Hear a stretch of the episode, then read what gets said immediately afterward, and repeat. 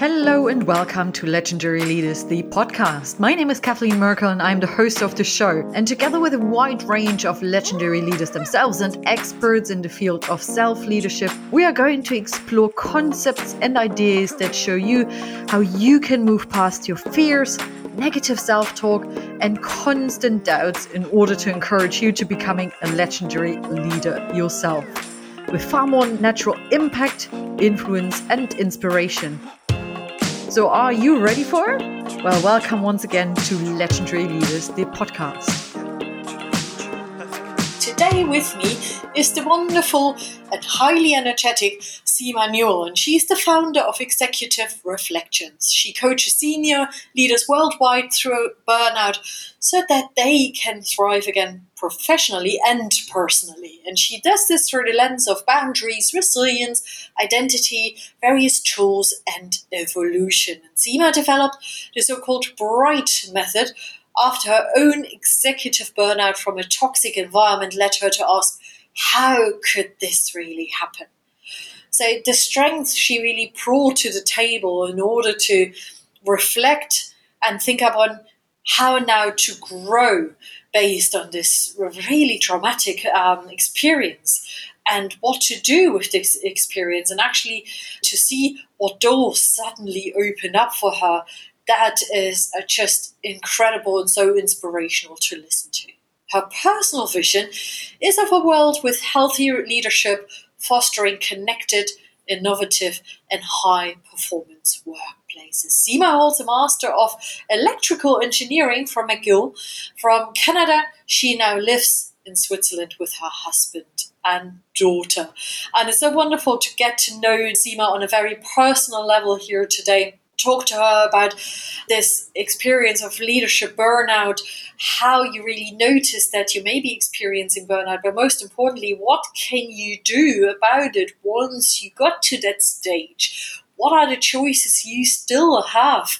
And actually, what can you learn from it as well to increase your overall quality of life? These are just some of the topics we are going to talk about. She is giving us a very uh, real insight into her experience and what led to that burnout and how she felt in that moment. But we are also talking about how we can all get in our own way. So, for example, what's the difference between having a high standard and building some very unhealthy perfectionism? Or what are our own experiences and expectations on and off leadership? How we should be in comparison to how we do want to be and how we actually can get the best out of people.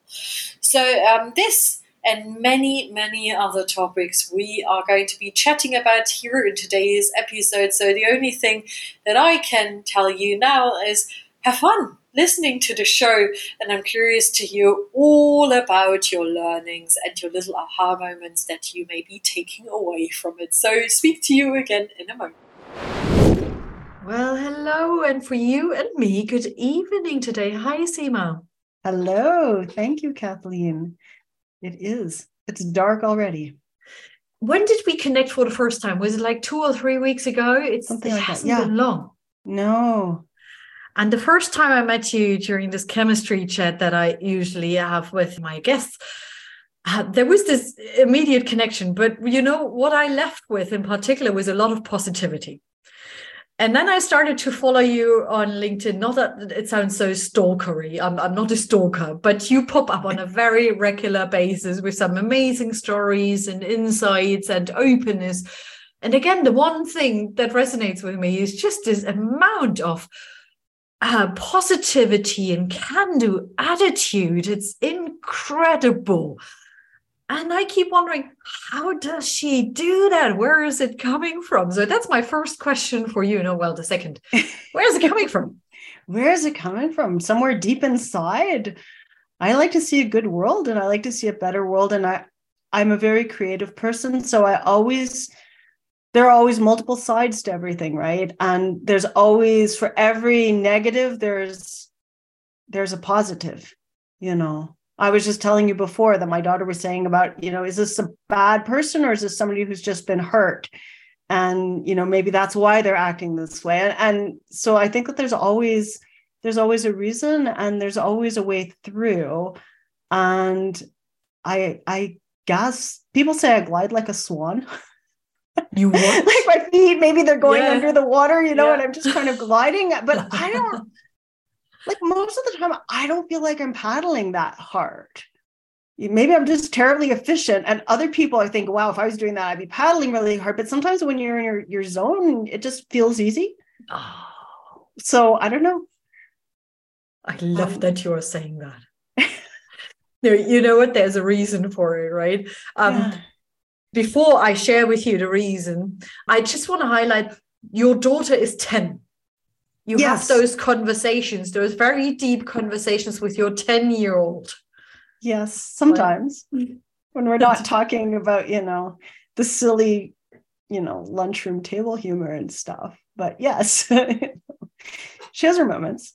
I found soup made out of makeup in the washroom the other day. So, you know, it wasn't my makeup. Was, you know, So it was hers. well, yeah, one of those like gifts from Claire's or whatever that they. why does it? Why is there makeup soup? So you know, parenting is parenting, right? Absolutely. but at the same time, you mentioned this wonderful story that you take her to school, you drive her to school in the Mm. mornings, and those are those moments of perhaps more deeper conversations, real listening. So, again, before I delve into, I'm so glad you're Yeah. talking about flow. Are you using as a mom those moments with your daughter? What are you chatting about, and what's the impact those conversations have on the relationship between the two of you and her? you know i i guess i think to my mentors and to people that have really inspired me and people like uh, brene brown and marisa peer and they always talk about i am enough and if there's something that i think my a gift that my parents gave me was that they always said sima no matter what you want if you put your mind to it you can do it. And that gave me a real sense and i'm sure we'll get into some of the life challenges i've had. I, you know but that's given me a real compass and a real direction a real sense of being grounded that i can do what i want that i can make things happen. And i want my daughter to also have that sense that no matter what makeup soup she makes she's worthy. You know that she's she's um she's enough that she has she look i i'm an engineer by training. She hates math right? Like so i'm not going to sit there and go how is it possible that you hate math? And she's a brilliant singer and so i and so i you know encourage the artistic side. And then yeah sometimes she has these deep conversations or these deep questions and so we will go into them and i kind of let her lead like i don't want to go into something that she's not ready for I'm taking already quite a bit away as a mom. Uh, so my little one is only two, you Yeah. know, and God, so fast yeah, now I'm saying so easily, you know, whatever he wants to do, I just want him to believe in himself and knowing that we believe in him as parents. And I don't know what then the reality is going to be like. My my husband asked me the other day, "What if he uh, approached you and said, I want to be a motorbike racer?" And I'm like, "All right." I mean, Yeah. you know, if that's what he truly wants, I will support him. I will be the most worried mom, probably sitting there and praying, uh, despite the fact that I don't usually do that, and probably bite all my nails and so on. yeah But I want to do that. But that's now theory. It's not yet the reality. So I'm always wondering how other parents are doing it and really instill this self worth, this belief in oneself as well, that I believe is so important. I never taught her she had to color in the lines. You know, they always say, "Oh, but you colored outside the lines." It's like, do what you want. You're two, right? You're three. Like, make art. Go have fun. there will be a time that comes when you have to be precise, and then we will focus on how to be precise. And and mm-hmm. And I don't know. They'll go through so many changes between now and when they decide to ride motorbike. I I try not to think about it. I've hmm. told her. I mean, on these deep conversations about some of the crazy things that I did as a teenager that are like really you, you just sort of go what was i thinking and you just realize that your neocortex just wasn't fully formed and you know it just wasn't online and you know your brain was still developing and we're just you know and yet we're all human right we've all been there And I would imagine that you have some really cool memories from those experiences as well. yeah so now let me come back to the flow statement uh, because you said you know, am I too efficient? But I just kind of feel in flow and it yeah. just, you know, flows nicely.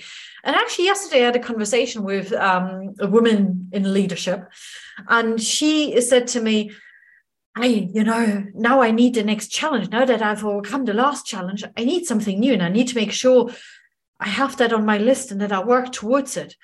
So we explored a little bit, oh, where it was coming from, what creates mm-hmm. that need for that sense of urgency. And she said, well, you know, standing still is not right. I feel it feels too easy. And I said, ooh, exciting. So what does easy mean? Is it this state of ease where we feel the flow and things come more mm. easily to us? And actually, that's quite cool. We can have a choice how we want to use our time and just, you know, be more and yeah. think and be creative or whatever? Or is it that sense of ease where you feel literally not challenged at all anymore and moves into this mm. monotone way of being that feels almost like demotivating and can feel a little bit frustrating? But what are the different signals that our body sends us as well that kind of show us and demonstrate us, you know, this is the, the, the state yeah. you are in and this is what you need to do? So, question for you How do you know when you are in flow versus not stretched enough? Oh, it's so rare that I'm not stretched enough. and nah, I, I, joking a bit. I, I have a a real sense of that. So I have this theory, and it works that time follows energy. So when people come to me and say, I, I'm too busy, I have too much, it's usually because I've got energy drains. And if you're managing your energy, both the ups and the downs, you always wind up with enough time. And I've been in situations, I remember when I finished my master's and I first moved here to Switzerland and I took three months off. I was tired. Like I just took three months off. And then I came to a point where I was bored. And then I knew it was time to go again you know, like really work wise and, and take off. So there's, you know, the normal day to day, like being busy, being engaged, having fun. Like it's what you said, you know, positive. Like, are you feeling good? If you're not feeling good, then do you need to do more or less or cram more in or cram less in in order to wind up feeling good? And it's sort of um it's an iterative thing right? So like my daughter had um we had a scout booth at her school's winter fair on Saturday, which is partly why my voice is a bit hoarse because we were screaming. It was so loud. And I'm an introvert. So, like, this was, you know, the introvert's nightmare is a, a school event with children. And, and, you know, and yet it was a lovely event because everybody was happy. They loved our booth. It was fun. It was great for the girls. They, they were learning how to do shopkeeping, how to engage with people, how to do all that. So that was great. And I planned Sunday off you know i had people asking me for calls and whatever I'm like i'm sorry it's going to be next week it will i'm not doing this on sunday. Like even friends i was just down because i knew i needed to stop running. Mm-hmm. and i could tell that in advance. So i did. And that's why i'm able to run again this week. And it's it's good you know it's so yeah. important. I was talking to a group of women yesterday about the importance of selfishness yeah. and not giving this negative connotation to being no. selfish actually the need for it as you've just described it mm-hmm. there's research out of harvard so michael jensen on integrity and i don't know if you're aware of it kathleen i'm aware and, of some research around selfishness yeah. And he was showing that there was a 300% on average increase of productivity with no change in input when you stay in integrity, and that includes integrity to yourself. So, integrity, not in the ethical sense, but in the whole. So, being whole, honoring your word, honoring your commitments, and that means honoring your commitment to self as well as other people. So, you can't always put your commitments to everybody else before yours. And you, it's sort of the other way of saying selfish in that you have to be able to honor your commitments to yourself and you'll be a ton more productive and it will feel fun when you when you get the balance i mean everything there's a bit of a learning curve right one piece you mentioned is uh, very important to be tuned in for yourself mm.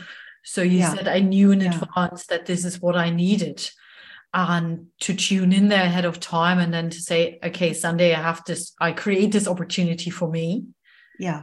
where I clearly say no to offers Mm-hmm. is really important. Yeah. And I do it in my week too. Like my Tuesdays are my creative days, and I don't take calls. I don't like, I viciously protect my Tuesday calendars. And it's so tempting because it's free, right? So, oh, when could you meet? And there's going to be a group. And so, of course, Tuesday is wide open and I could do any time. And I really, very, very rarely give up a Tuesday spot. And then I have time to write like those LinkedIn posts, and I have time to think about where I want to go. And so, even the ebb and flow of my week, there's sort of a um, uh, way, I guess, of, of running it and managing it so that, yeah, I stay positive, as you said at the beginning. Yeah, yeah. You One of the secrets. Here we go. Here we go. I assume there has been a path for you to learn how to be more intentional about your time, your boundaries in Mm. general. Um, and we are going to be delving into that in a short moment. One quick story I wanted to share with you based on you saying school events and I'm an introvert. I am an extrovert, an introverted extrovert, I would say. I need my withdrawn time and thinking time and space as well. But I love to mingle and be out there and have a lot of people around me and get to know them better. And I noticed it can sometimes be a bit overwhelming to others. So now in kindergarten, I actually see some some parents, in particular moms, looking at me like, "What does she want from me?" It, they feel scared. uh, they look scared, literally, in their facial expressions. In the beginning, I thought, "Oh, um, where's that coming from?" Right? Um, maybe they have a bad day or so. And then I thought, maybe I'm simply a bit too out there from time to time. My extroversion Mm. which I can be, and I'm dealing with, you know, more introverts or people who simply need this space now and get out Yeah. of the kindergarten and kind of decompress Yeah. to some extent. And just being more aware of that helps me in so many areas of life. I mean, that wasn't the first moment where I thought there's a difference in Yeah. personalities. But again, in all areas of life, it's so important to pay attention to different energy levels, what people need. And in particular, in this case, not necessarily making it about yourself, but understanding well, what do other people need in the, those moments. Well, especially you're off work, right? So, Yeah. you know, you're a coach and you're spending the whole day in flow with other people and looking at them and making sure that it's all going well and there's a nice rapport and everybody's happy and everybody's had the opportunity to talk. And then finally, you get to go out and see other parents and you're like, what? I still have to do that, you know? so, yeah. Yeah. it's- and I, I guess I'm kind of the opposite. Like I'm, I am introverted, and that's how I recharge. And yet, I'm not like so bookish and so quiet that I wasn't able to do what I wound up doing. You know, like I would, I've always been out there. I've always been presenting. I've always been, you know, claiming space. yeah, Gosh, we have been talking about claiming space lately a lot. Yes, we have. particular episode of Legendary Yeah. What does it mean for you to claim space in any roles that you have had in the past, your current path that you are on? What does it mean? I think it loops back around to exactly what you were talking about before, which is finding that balance between self and other, like finding that balance for yourself and making sure that, you know, it's like putting your own oxygen mask on before you can help others.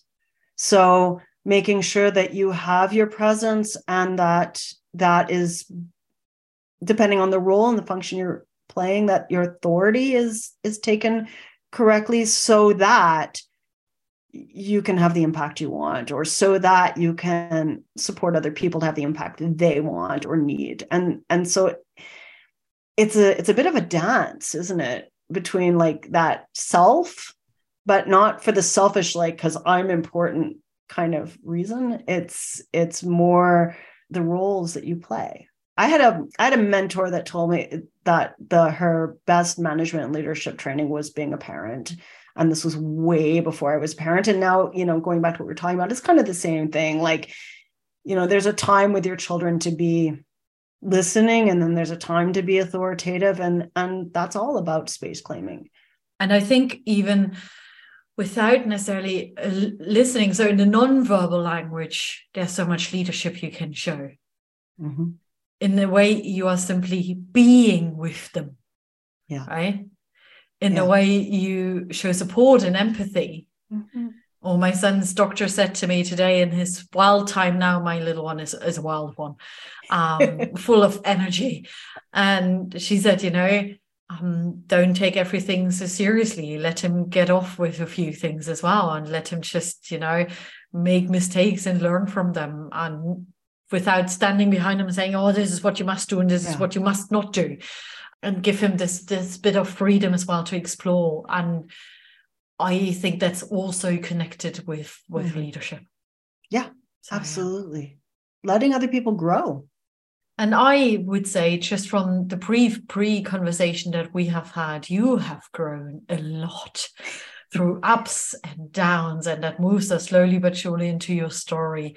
And if you if you don't mind, let's move from the present state a little Yeah. bit towards the past state. Let's do And it. perhaps we start by sharing you sharing with the audience what is it you are doing at the moment? How are you helping people in this world? So right now I I'm an executive coach and I support leaders through burnout. Um, and especially what I've come to term complex burnout, which isn't just I've been overworked and I've been burning the candle at both ends for too long. It's that plus a whole slew of other potential challenges like you're in a toxic environment or you have a manipulative boss or you're being harassed or you have a sick family member or you're raising small children and taking care of elderly parents or you know there are a lot of things that can go on or you're you have an illness you know there, there can be a lot of things that go on at the same time of all the work pressures and that can make it very hard to get back to that positive state to get to get through that and to really be able to look inwards to go how how do i have to show up and how do i have to be in order to Mm-hmm. thrive again and even go further you know? So that's that's my gig and i love it. Mm-hmm. And it's just amazing to see people go from these like these states where you just think wow that's tough. You know you are in a really difficult place to somewhere where they're going oh and i've got this and i've got that mm-hmm. lined up and this is going well. And they're gliding too you know and they're really in their own zone and their own flow. And there's a way to do that. And a path to get there and it's just i'm just grateful that i can do that Oh, it sounds it sounds brilliant. I mean, not the experience of leadership or complex burnout, but the way you've just described it, and that indeed there's a way out of it. There's a light at the end of the mm. tunnel, can be at least. But but I, I've just looked a little bit skeptical slash thoughtful. Skeptical is the wrong word. Because the thoughtfulness came from reflections upon what you said, because there were quite a few external factors you mentioned that may not be completely in our control, if, if at all. And I think, not just I think, that sounds difficult to me to Yeah. manage and to get to a point where you see steps forward again. So it, it would be fantastic to learn a little bit more about those complex burnouts and um, not just what it is, but how does it kind of appear? What's contributing to it, apart from the examples that you've just mentioned? Is it a gradual process, for example? How do we notice it's there? And then obviously, what steps can we take to get out of it?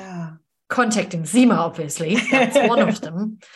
But what else? obviously those are i mean those are really important questions because there's what happens externally and then there's our inner game right? And there's what what our reactions are what our feelings are about things what we're telling ourselves all of that inner dialogue that goes on all the meaning that we make. Like the people that i talk to tend to tell me that they've lost confidence they've lost confidence in themselves and they're afraid that they're they're seeing red flags again and they don't know what to do. They've just changed jobs and they're seeing red flags again. They don't know what to do.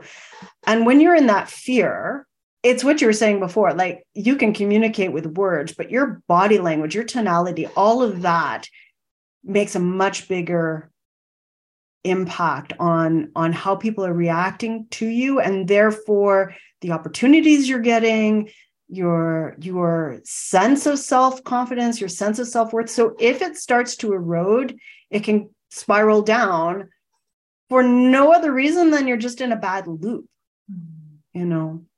And it it's our it's it's it's how our brains are wired. It's our reticular activating system right that that picks out what we focus on.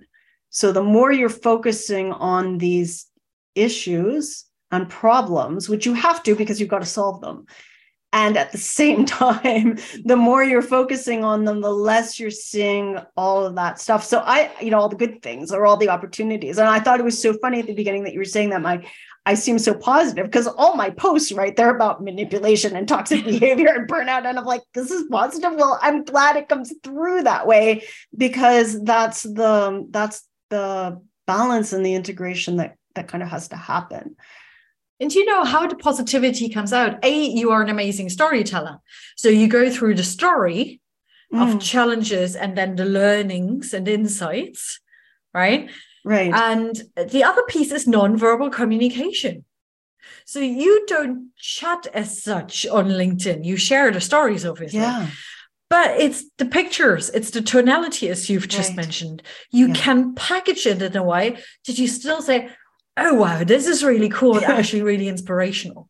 Thank you. I That's really the key. That. Oh, it's yeah. uh, very honest feedback. Um, I every day I get my little energy boost by seeing good. some of those posts. It's incredible. good. Yeah. So, I mean, all that to say that yes, you have to you have to look inwards and most of the i mean I, how many leadership development courses did i go on in my career right and management development and i help craft them i help design them and there we talked personalities obviously mm-hmm. and then we talked skills and practice and role playing and all of this stuff and that's great and yet, if you have an inner dialogue of, is this going to work? How am I being perceived? Is it okay? Uh, am I am I going to be able to keep this role? You know, I've I, have i have got a mortgage to pay. I'm I'm worried. I'm afraid. All of that is going to absolutely cloud how you are perceiving the world and then how the world's perceiving you.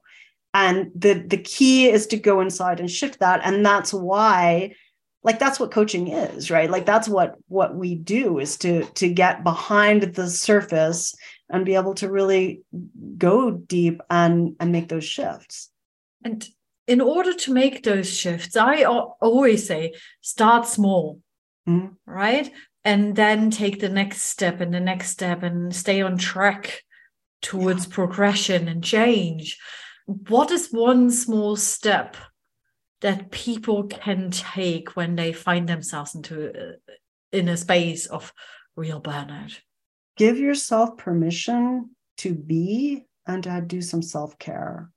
Like just go outside in nature or just take like it's going to feel very counterintuitive because you're like, I can't, I've got this, I've got this pressure, I've got that.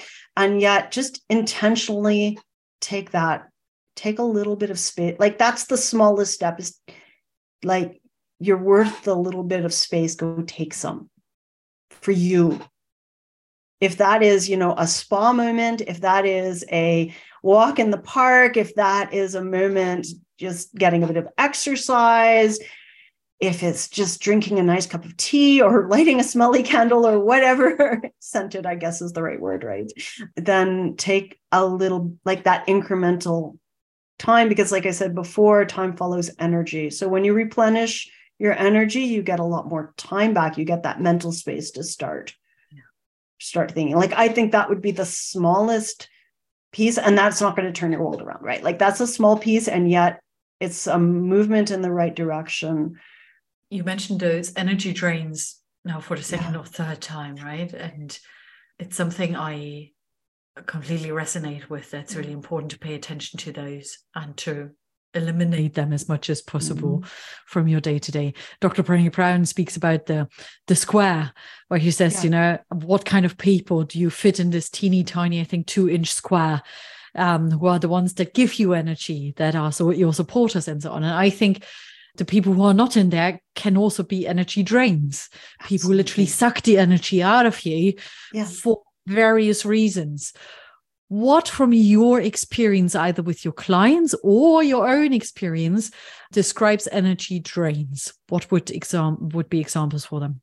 it's anything that really doesn't light you up. Like if you think back to a time where you were like, I've got this, I'm on fire, I am, you know, amazing. This was like, this went exactly the way I wanted, and you really felt good. That's like one end of the scale. And then the other end is this the the stuff where you're just like, really?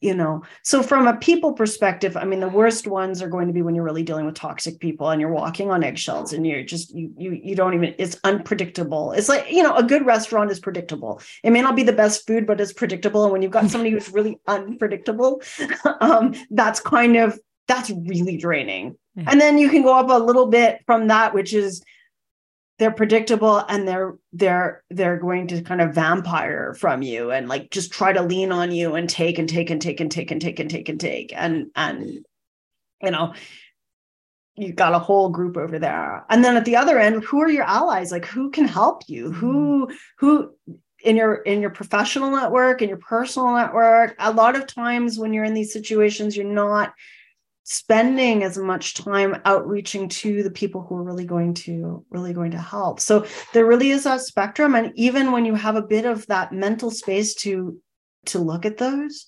um, another exercise that i love to do is i call it the 24 hours in a day exercise which is if your days were infinitely long how would you actually spend them? And how much time would you actually spend on the hobbies right?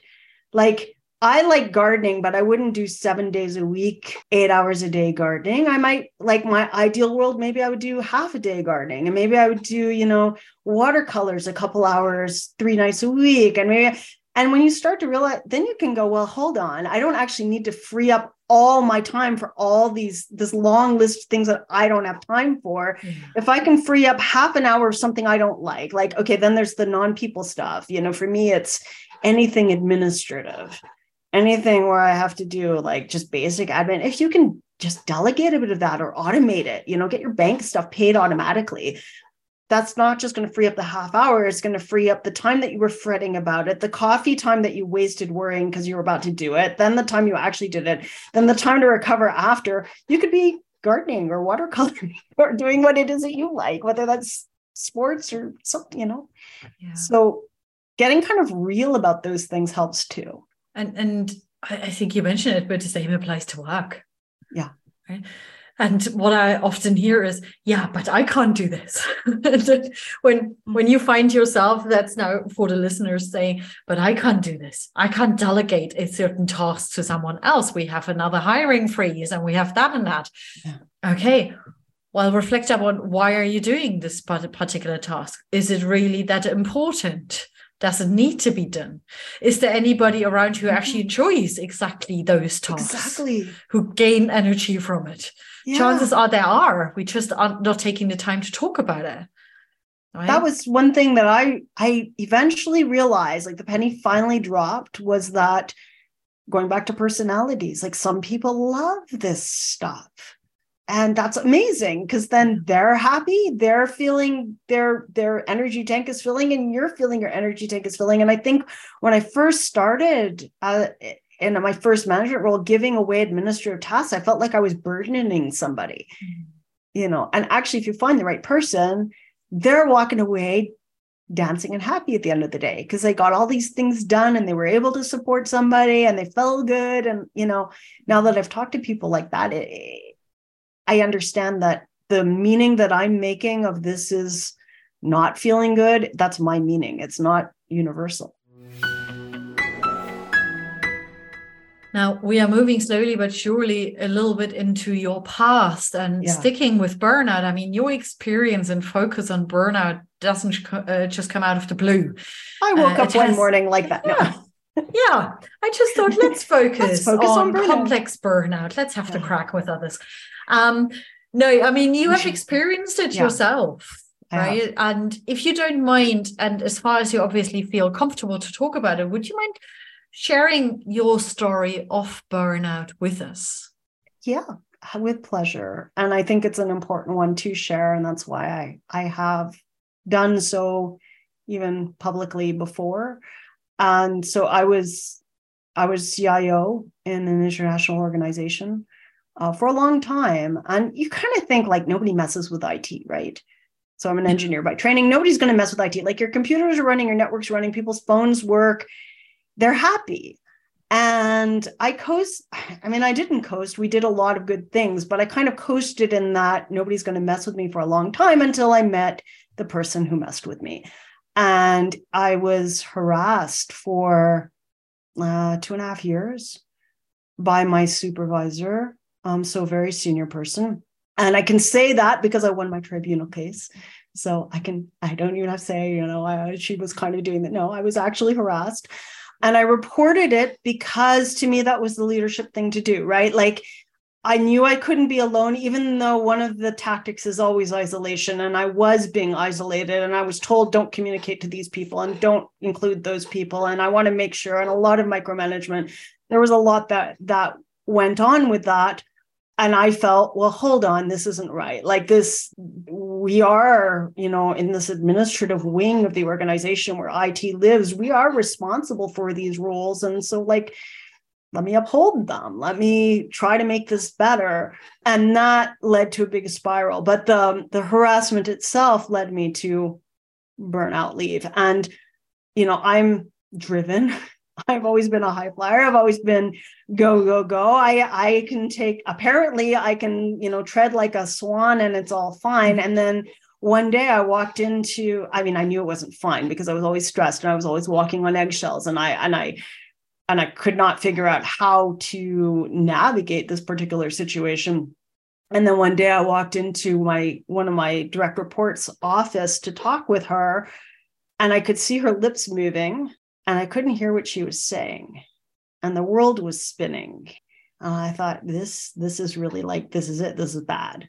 So I had my my lovely assistant at the time brought me to medical services and my blood pressure was sort of through the roof um, and they had me lie down for a while. And then I went to my physician and I wound up on medical leave for seven months. I mean, I was never sick, right? How was that for you? Weird, like very abrupt and strange because going back to you know your work is your community right? You see everybody every day and you know there's the ups and the downs and the dramas and this and how are we going to do that? And all that positive stuff that you want. And then all of a sudden like you just don't talk to anybody for a long time and you sort of focus on what's going on in your immediate environment and it was scary because my brain wasn't working so, I mean, one of my worst moments was I went to the ATM and I put my card in the bank machine and I put my card in and I took out 400 Swiss francs and I left without the money. Oh, wow. You know, I would hmm. leave my handbag places, I would leave my keys places. And like, I'm in it, I, I'm on top of things. Normally, mm-hmm. you know, I'm pretty uh, coherent. I guess we all have our moments, but I'm not like that. And then I thought, am I, you know, you sort of go, am I ever going to be able to work again? And I, my husband had had lost his job, so I was the breadwinner. We had a young child. I had a mortgage. I had all of that complex situation, right? So aging parents, the whole picture was there. So how do I keep this position with this person I can't work with?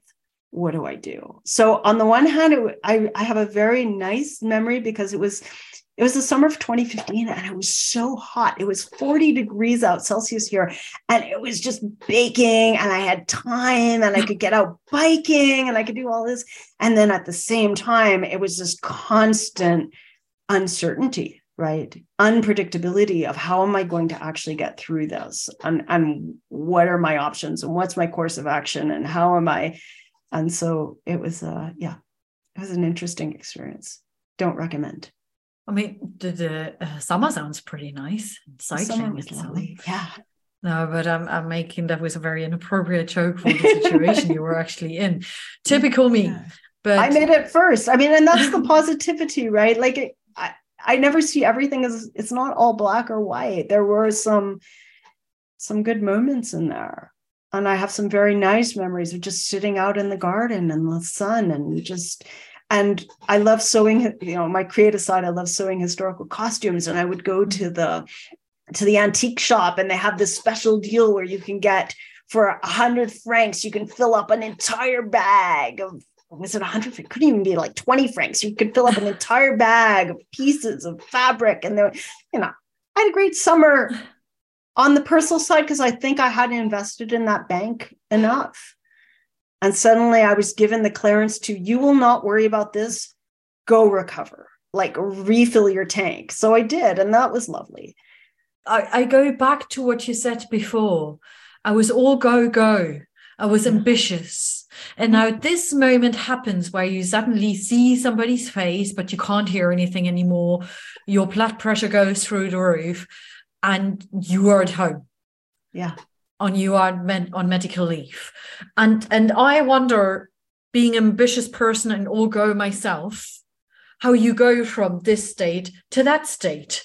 And and how this transition, so to say, is working initially before you realize, oh, this is quite nice to sit in the garden and actually have the sun shining onto my face.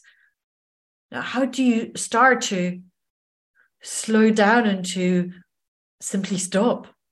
So, and this comes around to, I guess, to some of the inner work. And I started some of the inner work without really paying attention to it, maybe before that point. Mm-hmm. And so you know stephen covey's big stones like what are your big stones and and when you're a parent you've got a big stone so my daughter was and i knew that no matter what i had to be there for her um, i had to be a strong mom for her i got to spend more time with her that was like so there was a silver lining that i could see and i could focus in on on that and I wasn't well, right? Like I was exhausted. So I would take naps all afternoon. So it wasn't like I had the whole day every day to go, go, go. I didn't have the, I was depleted. I didn't have the capacity to do that either. You know, like if you get a flu, you think wow it's great i've got a week off but it's not great you're not feeling well right so it's it, there maybe you will get a few of the you know the things the chores around the house done that you thought you could get done while you're home but it's not it's not like the sort of idyllic i'm feeling really well and i have my time off equation and some of it you know, one of the important words that I said was permission, and I had permission from the doctor to just not engage at work with all these people who were, it felt very tormenting. And that's why I said before, you have to give yourself permission to have that space because you don't need somebody else to give you permission. We're all adults, right? And yet, giving yourself that permission to be a little bit selfish, to have that, like, if I'd known that earlier, I might not have gotten to that point. I didn't see I didn't know the earth was flat and I was going to fall off the edge. you know, I thought it was round. I thought it would come back around and it would be okay. But no, my earth happened to be flat and I fell off the cliff. I said to you in our pre-chat that I experienced, uh, if you can call it that, softer version of burnout mm. as uh, to the version mm. you have just described. And and I, I, was also wondering, I had parallel uh, thoughts around might I being might I head towards it again at the moment because mm. the things you were describing yeah. around um, forgetting stuff, leaving money in the ATM, yeah. and so on. Yeah, recently happening quite often, Ooh. and I had to reschedule calls with you twice because right. I don't feel in control anymore of the diary. It's just filling up too much. Yeah. So these are for me signals where I say, "Whoo, step back a little bit." Yeah this and that's is, the awareness you know yeah. and and i've had it in the past and that's where the awareness came from where i wasn't aware of it mm-hmm. and i was sent home um, yeah. because it was just it, it went beyond right um, being stressed out and i remember i i could say exactly the same as you have described yourself go go go ambitious you know um, always making sure everybody else is okay and we have delivered our goals and so on and so forth and this moment, I still remember when my boss at the time said to me, uh, go home, sleep. It's like, I can't do this. And and and I fell asleep right away because I was literally exhausted. Yeah. And I think I slept, I, I don't know, it was a very, very long time. It was 14 hours or so. Uh, but I really struggled then to slow down, Mm. even though I was off for a few weeks. I had Yeah. this constant battle of, but I need to do something. Yeah. Because you Yeah. turn It's a uh, habit. became a habit of not being able to switch off anymore. You always Yeah. need to be active with something. Yeah. And that's a dan- it is for me a very dangerous habit still. Yeah. And self-talk in that sense is a habit. Like, and and we have our habits for survival, right? Like, so you don't have to relearn to walk every time you walk because you know how to do that and you're not rethinking about it every single time. And you know, from everything that I've read and and absorbed on habits, our brain is wired to think this is important for survival. So if it's the three o'clock coffee time and you're like, ooh, be nice to have coffee now. Or if you're if you're a smoker and you want a cigarette, like your brain thinks you need this for survival. And you're you can intellectualize that no, this is actually dangerous and killing me. and yet those habits become habits. So if every morning you wake up and you're like, oh, I wonder what happened. Got to check my social media, got to check my mm-hmm. email, got to check this, got to check that. And then Yeah. it becomes a habit. And being aware of it, just being aware of it already starts shifting it, right? You already go, oh, wait, there's my little voice inside my head again. Is that really what I want to have right now? And you can start to change those. And then when you layer that identity of I'm a driven person, I accomplish, I'm, a, you know, I'm a results oriented, you know, as as women, you know, we're gonna break through that glass ceiling like it never Yes. existed, you know, the whole thing, right? Let's break the quotas. yeah, you know, um, and it's always worked. Then when it stopped, you just stops working. You go, what? What? But I'm supposed to be doing. yeah. And actually, it's okay to be. It's okay to just be sometimes. And, and you can do too, but you can be intentional. You can decide this is when I be and this is when I do, and it's okay. You know what? I, I um, see a lot of guilt struggle in myself and Mm. in others. Wonderful that you just brought up social media. I'm someone who's not scrolling right away in the morning, but I've unlearned it. I used to be someone who did that. And now a lot of the women I'm working with in particular, that's the first movement.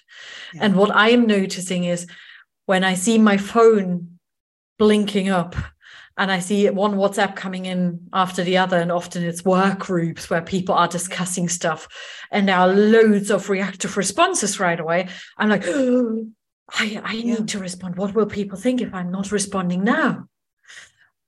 But I had to unlearn this. Yes. And I actually feel really inspired by people who may either have set boundaries in terms of I put Mhm. my phone to the side because this is focus time, this is a meeting, whatever I'm Yeah. up to now, or I have time with my kid or whatever.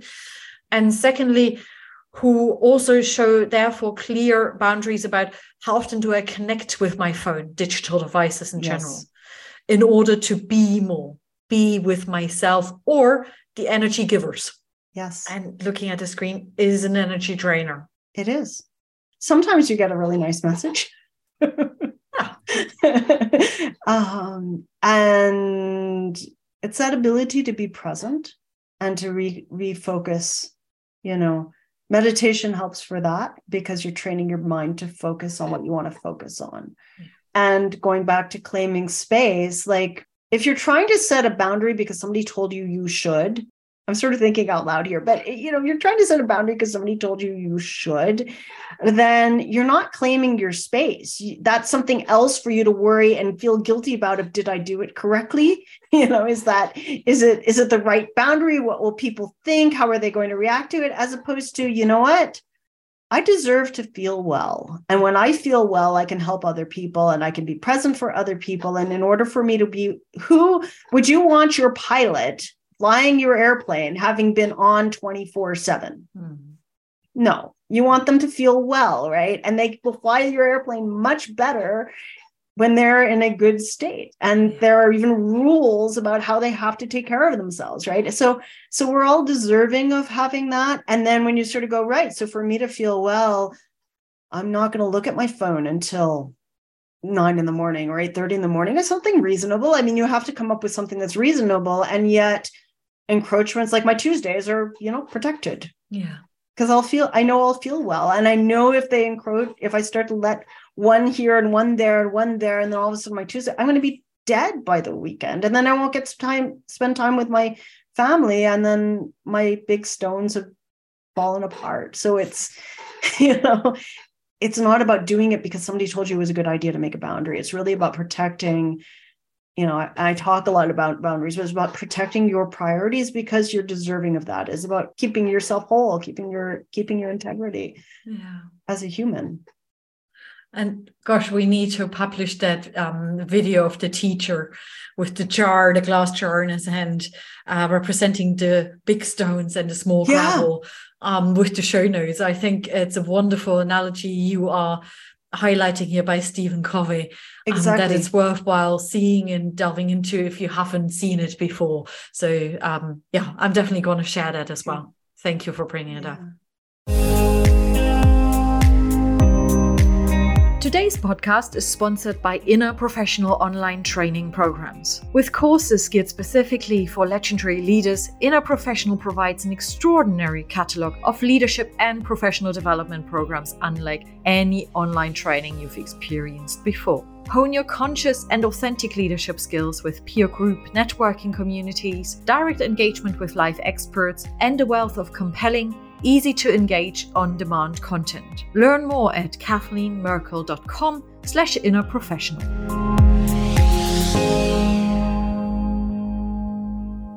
There are, there are two things I am curious about, but most importantly, I want to share with the audience in order to raise that awareness a little bit more. The first one being harassment. Yeah. So we have literally kind of washed over it pretty quickly. Details. Um, yeah. I'm going to bring you back there. Major the elephant in the room. Massive elephant in the room. in. Yes. And I appreciate you can't disclose all the details, obviously. Mm. However, it is also a very important topic because there are people out there who experience harassment, may either not Mm. see it as harassment or may not know how to deal with it and how to go about it. And I think your story of harassment is actually very encouraging and inspiring, even though it may not have had in the moment the result that we all would have wanted to see and hear about. So, as much as you can and want to share with the audience, what was the harassment situation? How did you notice it was harassment? How did you go about it? There's how I went about it, and then there's now what I know. Those are two different things. So, how I went about it was, you know, we had harassment train, well, anti-harassment training. Mm-hmm. we had policies and looking at those i realized that i didn't you know i had a work environment where i didn't feel well where i felt intimidated where i felt humiliated where things weren't right and you know i would i would not be included in in meetings and emails. I, I, and these are things that i've seen time and time again. I mean i, I don't necessarily want to share details that are specific Mhm. to my situation because it's a sensitive sensitive one. And yet the thing the patterns that we that i see over and over and over again are you know people label somebody as a weak manager and then when you dive into it you realize like they avoid meeting with you but then uh, they will kind of not have your back. They won't support you but then it's a crisis and they want you on and they want to be able to call you at any point in time. And you, can you do another report? Oh you succeeded at that add a report you know and these are patterns that transcend um, my situation. And i certainly lived them. So in researching what the heck happened to me right? Because how could this happen? I realized there are you know there are manipulation techniques and there are certain there's a certain proportion of the population and depending what you read is like 1 to 6% of people that have have personality disorders or have upbringings or whatever it is that causes them to behave in these very manipulative ways and it could be gaslighting where they try to alter your sense of reality or they they um, lie and you don't expect people to lie, right? Like we're all very honest people, and you don't think people are just going to outright lie, and then you realize they lied. Mhm. What? Where was that okay? You know, and and um, brandishing anger. Like most people, when they're angry, they're angry, and people whose brains are wired a little bit different will display anger as a way for you to feel intimidated and yet they've done it on purpose. But nobody would imagine they're doing it on purpose. But it has this intimidating effect of wow if they yelled about that then how do i defend myself? And the best uh, description i I had of it was from a book by In Sheep's Clothing by George Simon, and he was describing this covert aggression. And it's aggression. Like you're in a fight and your body knows you're in a fight, but you cannot quite put your finger on what that fight is. And that's where you trust your gut. Like we have 100 million neurons in our gut. Trust it. If if something's feeling off, it's off. If you feel like you're in a, you know, in a um, in a conflict, you're in a conflict. Even if you're not like, well, that was obvious. Is that making sense? Yeah, a lot Yeah. of sense. It sounds to me a lot like abuse. It really is. It mm. really is. And the thing that I found, and the thing even with the book I just cited, was there's a large body of literature around abuse and domestic abuse. And it's exactly the same patterns. It's just that we haven't quite caught up in the workplace to be able to talk about them so openly. But the the quid pro quo and everything and how people are going to react when you raise it, the whole thing, it's the same story. It's the same story. It's the same behaviors. I mean, when you're really dealing with toxic and harassing people, and as my daughter asked, does that make them bad people or just wounded Mm. people? Not there to judge. The wounds are real. You know, the wounds are real, and we have to deal with those. And um, my my uh, psychiatrist at the time, who was here in Switzerland, your psychiatrist does therapy as well as medical. I know it's different in different places, and uh, and he told me, you know, that of all the people like me that had come who had said, you know, I'm really burned out. I think I'm in a harassing situation. Like, this is what's going on. Can you help? Like, give me some perspective. And one of the things that he told me was that because I came from a very healthy family, I wasn't prepared. I didn't have the weapons. You know, I didn't know how to navigate that kind of stuff. And maybe somebody that had navigated it their whole life would have navigated it differently or better. But the other thing that he told me was that in his 25 years of practice, he had one person come and say, I think I'm the harasser. I Oh, think I need help. You know, I And- think I'm the harasser. I, I think I need help. Like, like these people don't identify as having an issue. And so they don't get help. They don't see it. as- And and that that creates a whole, you know, a whole other realm of issues. So I wonder what organizations, in particular systems, can do in order to help the situation to raise awareness about Mhm. harassing behavior, but also basically make sure it can be, I'm not sure eliminated, but definitely reduced. And I, I appreciate, and you know that probably better than I do, how many training initiatives there are, um, support hotlines, and all of that. But does it do the job? You know, what's really needed? Okay, so the good news is really top performing organizations have exactly the opposite culture of what, what I was just describing. Like, again, if you're on a spectrum and there's really good stuff and there's really awful stuff, I was just describing the really awful stuff. The really top performing or consistently, like, it doesn't matter who you are reading, will describe, you know, low ego, high authenticity, high psychological safety. Mm-hmm. You know, we can just make a long list of all these very empathetic, authentic leadership, right?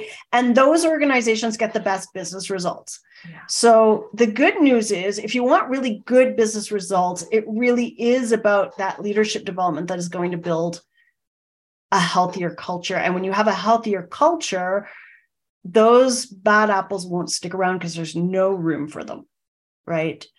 Adam Grant in Give and Take mm-hmm. talks a lot about the the the the top performers being these givers that aren't the doormats. They're the ones that are the you know the the kind of that self-aware giving and it's the takers that you know, that kind of uh, cause all these problems and, and I, I, think in his ted talk about that he said if you get one of these apples it can kind of mm. spoil the bunch but if you have a strong enough culture they won't stick around and then you come into a scenario where and this is something that I, I talk about a lot is the the results game versus the the power game so if you're in it for a results game like if we're saying these are great business results and you want you feel like you're measured on results and you're going to be getting great results and everything is going great and you're leading your team well and they're all collaborating and you're mm-hmm. heading towards really good results if you're in a culture of power game where the top tiers are playing power trades you need to find a place that isn't doing that right? And leave like there has to be i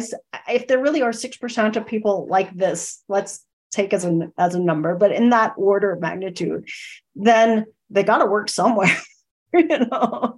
And they're not getting help and they you know they deserve a salary too. So there's going to be some power game places where that kind of thing thrives and just like I guess don't work there. Like recognize it for what it is and make a choice to find somewhere where there's more collaboration. So then you come to the middle set of organizations where you can make a lot of policies, but if you're letting this stuff seep in and you're not addressing it appropriately, then it, it will expand, right?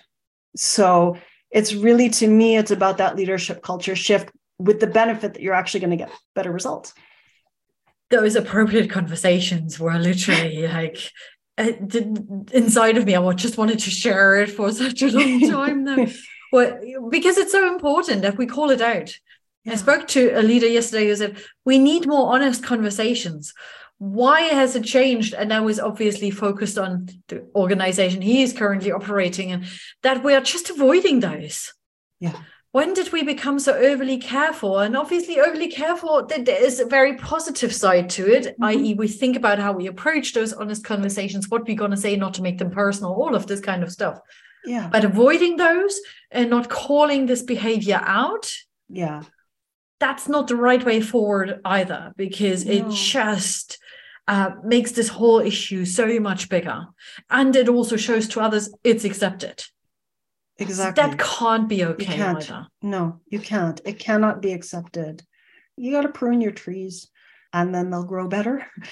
The line has to be clear because you have to allow failure, right? Like if you want innovation, you have to allow failure. So you have to allow people to make mistakes and honest mistakes and, and learn and grow from those without being shot down for them. And at the same time, there are lines that, you know, you really can't cross and when you cross those lines, then there has to be some really harsh consequences because you don't want that festering in your. It creates such a disruption in a team when you have somebody like that. And then when they float up, you you know. so this time of harassment, medical leave, you were still in a very very senior exec position in yes. that organization, CIO, and you made a brave decision at some point, didn't you? Yes, there was a cascade, and I moved out of that position and stayed a while. And the long story short is I wound up leaving. And there's a whole story behind that, which probably we don't need to dive into. um, but I wound up leaving and really giving some reflection as to what who am i? What's my future? What's my purpose? Why why did i go through all this? Mm-hmm. right? How can i make use my skills and my my talents differently and better and be in a, alignment with who i am? And i realized that of all the work that i'd done like as a technical person the part that i loved the most was really the leadership, the mentorship, the coaching, this helping people develop. And that's where I realized, oh, I can do this on a bigger scale. Like I can do this with more impact. So it was sort of this this convergence of all of those things that I talked about with the reading of realizing, wait, at one end of the spectrum, we've got these amazing organizations and companies. And then at the other end, we've got these like really toxic things. And we've got people stuck in the middle. And the, the people who are stuck, especially the leaders who are stuck, is usually because they're trying to be ethical and they're trying to get things done and they're trying to, and they they always they always say i'm really good with people like my team really loves it what's going to happen mm-hmm. to my team right that was my worry too what's going to happen to my team and they've got all of this high EQ and this talent, and yet maybe they're stuck under one of these, you know, toxic people. So how do we get them out and get them performing? Because then we have better workplaces. Like then that creates an overall better culture for the world and better work and like better home lives and better everything. So yeah. that, you know, that was where I where I shifted. Um, and I'd mm-hmm. always dreamed of of starting a business. And that was the moment. Like, you know, at some point you just get kicked in the kicked in the behind. And you're like, okay, I guess it's now. Here we go. you know. Oh man, seriously. Uh, according to my next podcast guest, I shouldn't say oh man anymore. or hey guys, but that's a completely different story. Completely um, topic as well. I don't but, know what's better, oh man or oh dear. I don't know But I just had this, you know, another one of those moments that I've had on plenty of occasions throughout this conversation today where I feel so much put back into my own experiences. Oh. And this moment when you make this deliberate choice that in my case also moved from ego, but I had a certain position and I had a certain title and blah, blah, blah, blah, how I define myself towards, oh, this feels cool. For all the reasons you've mentioned, impact, actually seeing more of the patterns from outside, feeling for me definitely like a better person yeah. in any part of my life, having freedom of choice. Um, and and we can talk about all of the challenges that come with it as well. Absolutely, right? Yeah it's a completely different way of dealing with those challenges as well because again you have choices always um yeah. and learning and growth and suddenly you have this awareness of well i like this new identity where it isn't about ego where it actually is about let's create some amazing change in the world exactly well, and I always had that because I was in a, you know, in an international not not-for-profit organization. We always had that. And I had a cool job. Mm. Like in 2011 when the uh when the revolution happened in Egypt, and we had staff in Cairo, and I was the first one to know there was a problem because telecommunications went down. And I had one of my guys from Geneva who was visiting there, and I was on the phone going, Okay, you need to get out. We need to get you to the airport now. And then we had a whole security situation where where um, I had to get our security officer on the ground there. We had moved our staff into a hotel. I had to set up a satellite box. I was on the lawn, like connecting things. I was I was trying to color code it for people who weren't technical. That yellow connect to yellow and green connect to green, and like so it was all going to work. So they were going to be safe. We were calling staff. You know, had a cool job. Mm. And it's sort of what you're saying, like you do get this kind of ego hit from, mm. you know, I'm the CIO and I get to do all these cool things. And have you seen my photos of me playing with satellite stuff, like on the lawn? And, you know, and he, the, our security guy had to tape the SIM cards to his belt because he was pretty sure the sat phones would be taken at the border. And he was right, but he knew there were phones on site. I mean, it was a whole spy story going here, you know. And still now I I have all that yeah. And I get to make this deep shift in people and go, well, what part of that is my identity? Like, what part of that is aligned with me and my purpose? And I'm a very creative leader, and that was being a creative leader, right? And I can take that purpose with me and my next endeavor and make it bigger and better and and amplify good things in the world. So, mm. you know, it was a stepping stone. I, I wouldn't be here if I hadn't gone through what I went through either. And I'm sure, you know, in your situation, it, you probably have a similar experience, yeah. right? And and you know, I I am a real believer in one door closes, another one is going to open. Yes. I, I'm also a believer that we go through tough times and very enjoyable times in life. It's yeah. it's the, the cycle in life. But what helps me nowadays is I know if I go through challenges that feel really, really tough, mm. I'm excited about what's to come. Yeah, exactly. Exactly. That helps. You as and and no fear. Mm-hmm. Like when you've been through this really rough stuff, then you can. I mean, there are a few things that I would worry about, and they're mm-hmm. very few.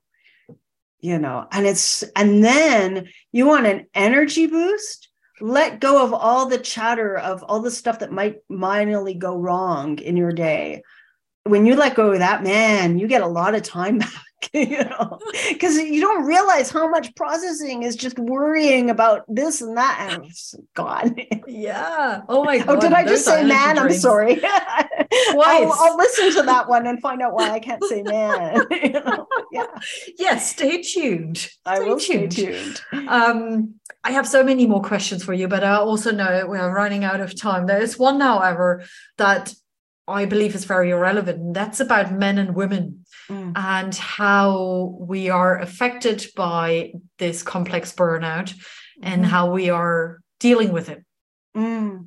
And I have my own view and heard from a few of the people I support as well. But it's more about your experience. So how do you see the situation? That is a really interesting question. Let's start with women because I think I can make some uh, generalizations and the patterns that I've seen. Mm-hmm. And, and a lot of the things I know you've spoken about and you know that that that you've had on previous episodes taught you know we ha- all have this way that we've been raised you know to be the nice girl to do things right to be perfect to all those things that you know even if you've been not raised that way it's still tacit. It's still in the society. It's still there. And we've all you know absorbed that narrative. So going back to our internal dialogue and our habits of our internal dialogue i think looking at at how women perceive and would nor- naturally react in an aggression. Like let's take an aggression. Like we talked about covert aggression. If somebody is being covertly aggressive there are women who will fight but many of us will go into flight or freeze right? And, and how we would claim that space is different how we would be perceived claiming that space is different etc and then if we look at at men you have your very sort of i guess typical um the top leader type guy right? Who may even because they've been how they've been socialized might even be more aggressive. And it's okay to like take lots of space, you know, and push and push back and argue and all of those all of those things. And then there's going to be a complement of men that have a very big sensitivity and have that uh, more of the the flight or freeze response. And they're lost like they really aren't sure how to handle it because it's really like how is this reflective of my my masculinity you know and i'm not even getting into other genders but like you yeah. know there's there's you know coming from my background i could but it's you know true. there's there's there's you know you've got the very and the women who are very strong and powerful and who might fight will be perceived differently. So there's there's a whole big dynamic. And it all goes back to our identities and what the stories we're telling ourselves and you know, like I am an achiever, or I am this, or I am that, like all of those things that all of our I ams, we have all have to pay a lot of attention to because those will impact both how we're treating other people and then how we are reacting to how we're being treated and how effective that is. I'm assuming men and women experience burnout, or not just I'm assuming, I heard it from men yeah. and women. In in terms of your clientele, just from your experience, do you support um, more men or women, or is it a pretty equal share of people who approach you, or in between genders, obviously? um, so I support both, mm-hmm. and I really have both in in my work. Mm-hmm. Um, I would say just out of chance i seem to get more women approaching me probably because as, as a role model like mm-hmm. somebody who's been there and done that that that people relate to and yet really not only so it is it is both and it's interesting because the men that do approach me tend to have that like that sensitivity even if they're in a very like a lot of engineers come to me because i come from that technical and how did i move up right? You know so even very technical people but there's that finesse that sense of team that sense of collaboration that sense of wanting results that sense of coherence. Everybody that that comes to me and wants to work with me like is sees those things as important. Yeah. You know yeah, well, they connect with you right away yeah. as well, right? Feel understood. What I keep hearing from the women that I'm working with, let it be groups or individuals, they come earlier on to me. Like I mm. need to create more balance in my life, or okay. balance yeah. is the right word, or I'm noticing that I'm back in this hamster wheel. The man, and there are fewer of them, but it's also to the nature of how mm. I speak about the work I'm doing um, men come more to me like after it has happened. Right. I actually figured it out later that it was burnout. And I had to deal with it, first of all, on my own mm. and work my way through it mentally and actually realize what was going on. And then learning that it's okay to talk about it. And now yeah. we can do the work to mm. avoid it going forward. Yeah. Or to recognize it sooner or something like that. So that was for me very much eye opening, but the challenges are very, very similar. Yeah. It, the, the um, the challenges are yeah it is because it is that human interaction and it is the same same dynamics of what's going on outside and then what what's going on inside our inside ourselves and i really see both like as i was looking at at who who comes to me it really is like there's one group of people that it's i think i'm about to burn out and I'm feeling unwell and I don't want my mental health to and my physical health both to go downhill. And then there's a second group of people who are like, I've burned out. I'm reintegrating in the workforce. I've gotten even maybe got a new job or not. I've come back to the same job, hoping things are going to be different. It could be either. And I think I'm going to do, I think if I don't change something, it's going to happen again. And I don't want that. So actually, there's sort of those two phases. And I haven't quite put my finger on why some people catch it early and some people have to go through one and have go towards the second one um, before they go no this i'm tired of this you know? Sounds like a very appealing or interesting, interesting. research topic. It is. It is. I'm sure you know with uh over time these things will become clearer too. Out of all the fantastic insights that you have shared with us what's your one key piece of advice that you want to leave the audience with? You're enough. Especially as a leader, you have your purpose, you have your identity, you are you. And that is your gift. Like that is what you're going to uniquely bring. You are not a cookie cutter. You're not being hired for a set of skills. You're being hired for you. And you're out there in the world for you. And in your personal life, you're there for you. So step into you, develop that. Thank you so, so much. So tell with the audience where people can find you. Executivereflections.com and on LinkedIn. You know, those are the those are the easiest ways to uh to get in touch with me. Brilliant. And yeah, Very I can good. highly recommend follow Sima on LinkedIn. it's brilliant and, and real, you know, yeah. real. It Sima, it's been such an absolute pleasure to have you on the show. There's some part of me or a piece of me that says, oh, we need to do that again. There's so much more I want to know.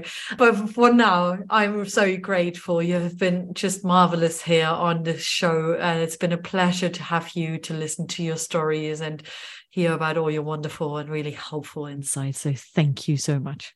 Well, thank you, Kathleen. It's been really a pleasure. And I just really appreciate what everything that you're bringing. And I love listening to your podcast. So I'm so just honored to be able to have this conversation. Thank you. So I'm blushing, which thank God you can't see out there. but for all the listeners, thank you so much for tuning in here today again. And uh, let us know what you have been taking away from today's shows and how we can obviously help. Contact Sima directly, get in touch with either of us anytime. We're here for you. But for now, have a wonderful remaining week. Take good care of yourselves. Bye bye, everybody. Thank you so much for listening to the Legendary Leaders podcast. If you enjoyed this episode, then remember to subscribe to the show either on iTunes, Spotify, Amazon Music, or on my website, www.kathleenmerkel.com. I would also love to hear from you to discover what topics you'd like to hear more about, what topics really resonated with you, and how you're enjoying the show in general. Please do leave your review on iTunes as well. It would mean the world to me. Thank you so much and speak to you again next time. Bye.